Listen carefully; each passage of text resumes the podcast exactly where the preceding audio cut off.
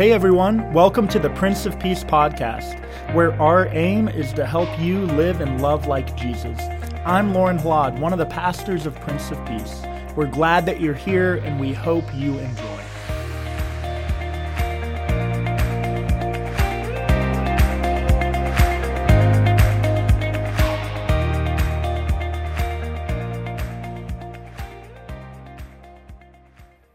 He spent his life loving. He spent his life including. He spent his life forgiving, offering mercy, offering love, offering a vision of the world that was more complete. He spent his life not intending to make enemies or people mad but yet his way of living and his way of loving incensed people. It ruffled feathers. It made people angry. So often through the church year, we tell the stories of Jesus, these amazing stories of how he would feed crowds of people about, he, how, about how he could give sight back to the blind, about how he could raise the dead, about how through a word he could send a woman at a well away with new hope for her life. We tell these stories of Jesus that inspire us and comfort us and speak to the very depths of our being. And at times when we focus on this Jesus whom we love, we wonder how and why could he be crucified? The one who lived and loved in such a way that inspires us to this very day. How and why was he crucified? The end of this story in John's gospel is brutal. Jesus is drugged before the authorities. He's beaten. He's mocked. He's spat upon. He's nailed to a tree. The one who was the embodiment of God's love, God's very self, humanity killed, crushed, threw in a tomb. Can you imagine in these moments Jesus standing before Pilate, the weight and the anxiety and the inner turmoil that he must have felt? John's gospel, it reads uh, so clearly. It seems as if Jesus is unshaken in John.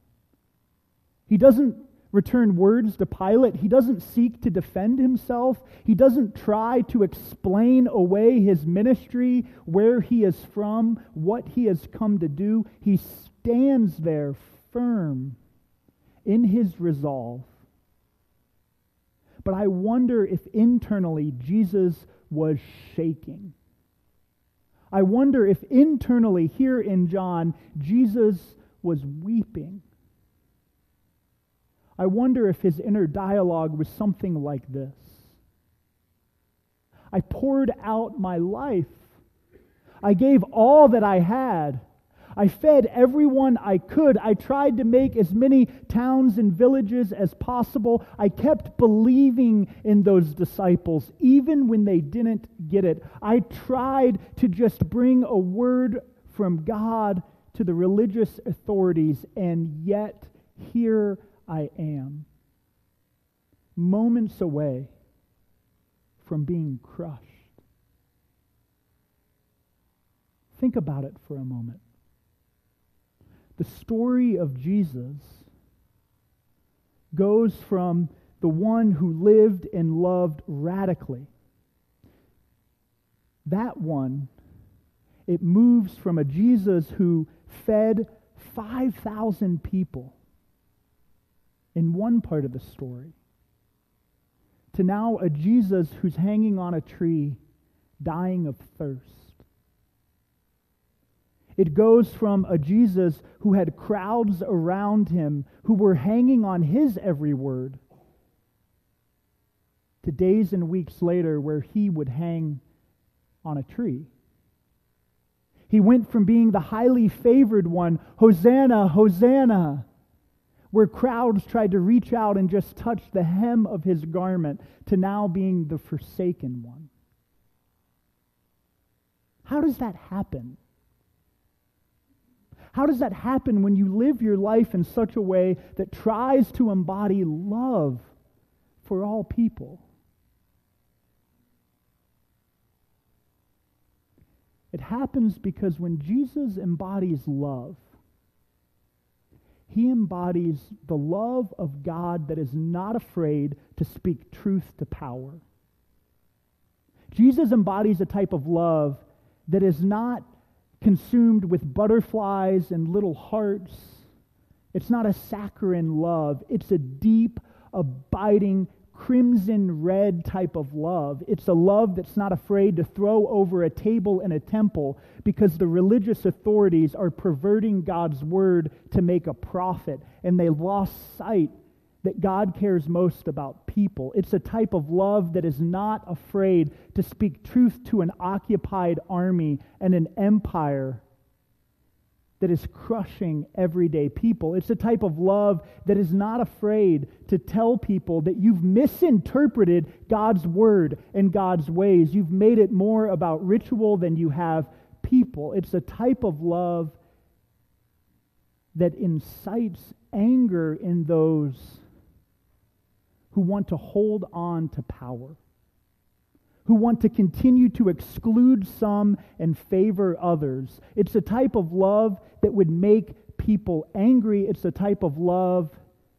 that would stoke the flames of a mob. And yet, through it all, Jesus continued to choose love the forgiving love, the grace filled love, the love that would look at those very people that were spitting in his face and striking him on the cheek with eyes of mercy and forgiveness. For, Father, they have no idea what they are doing. It's the type of love that would not discount the disciples who fled from his side at his darkest hour, but the type of love that would seek them out as the very first act of the resurrection. It's a type of love that is radical and abundant and never runs out. What does the cross mean for us? This primary symbol of our faith. That on this night, on Good Friday, we remember as Jesus stood before Pilate when he speaks these words all who listen to my voice know the truth. And the truth is this if my kingdom were of this world, then my disciples would be fighting to have me handed over to you, but my kingdom is not of this world. In other words, Jesus is saying, My kingdom will be defined by nothing but love. I will not sit on a throne because I resort to violence. Rather, I will continue to love and forgive and to pour out my life all the way to the end. All the way. And so there Jesus was, bruised and beaten and afflicted And yet, in his last breath, he exhales love.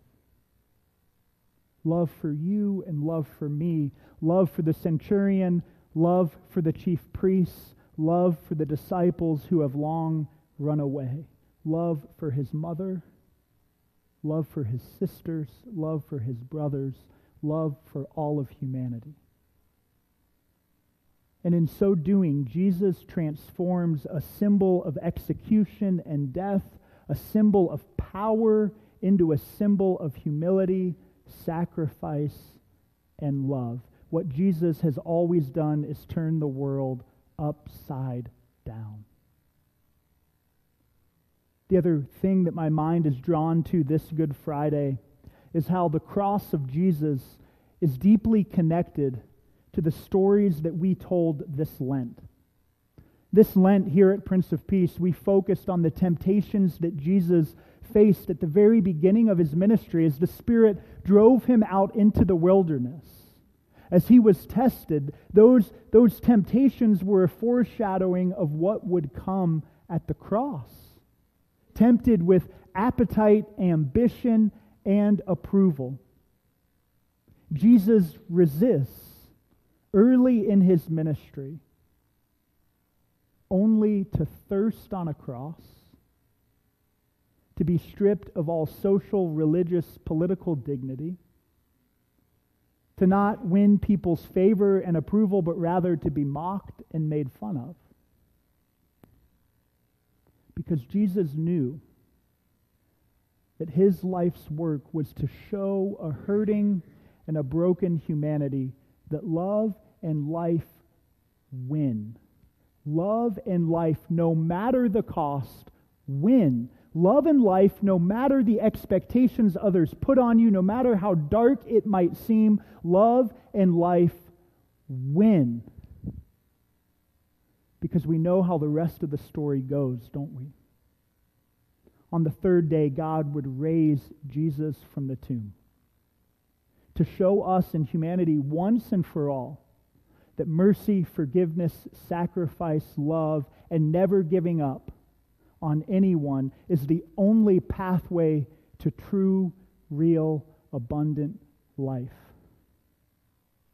And so on Good Friday, what can we say as God's people other than thanks be to God for you, Jesus, for staying true to your mission, for not sacrificing God's mission for your own gain. Thank you, Jesus, for your love poured out for all people of all time, of all places, including me, a humble and lowly sinner. Thank you, Lord. Thank you.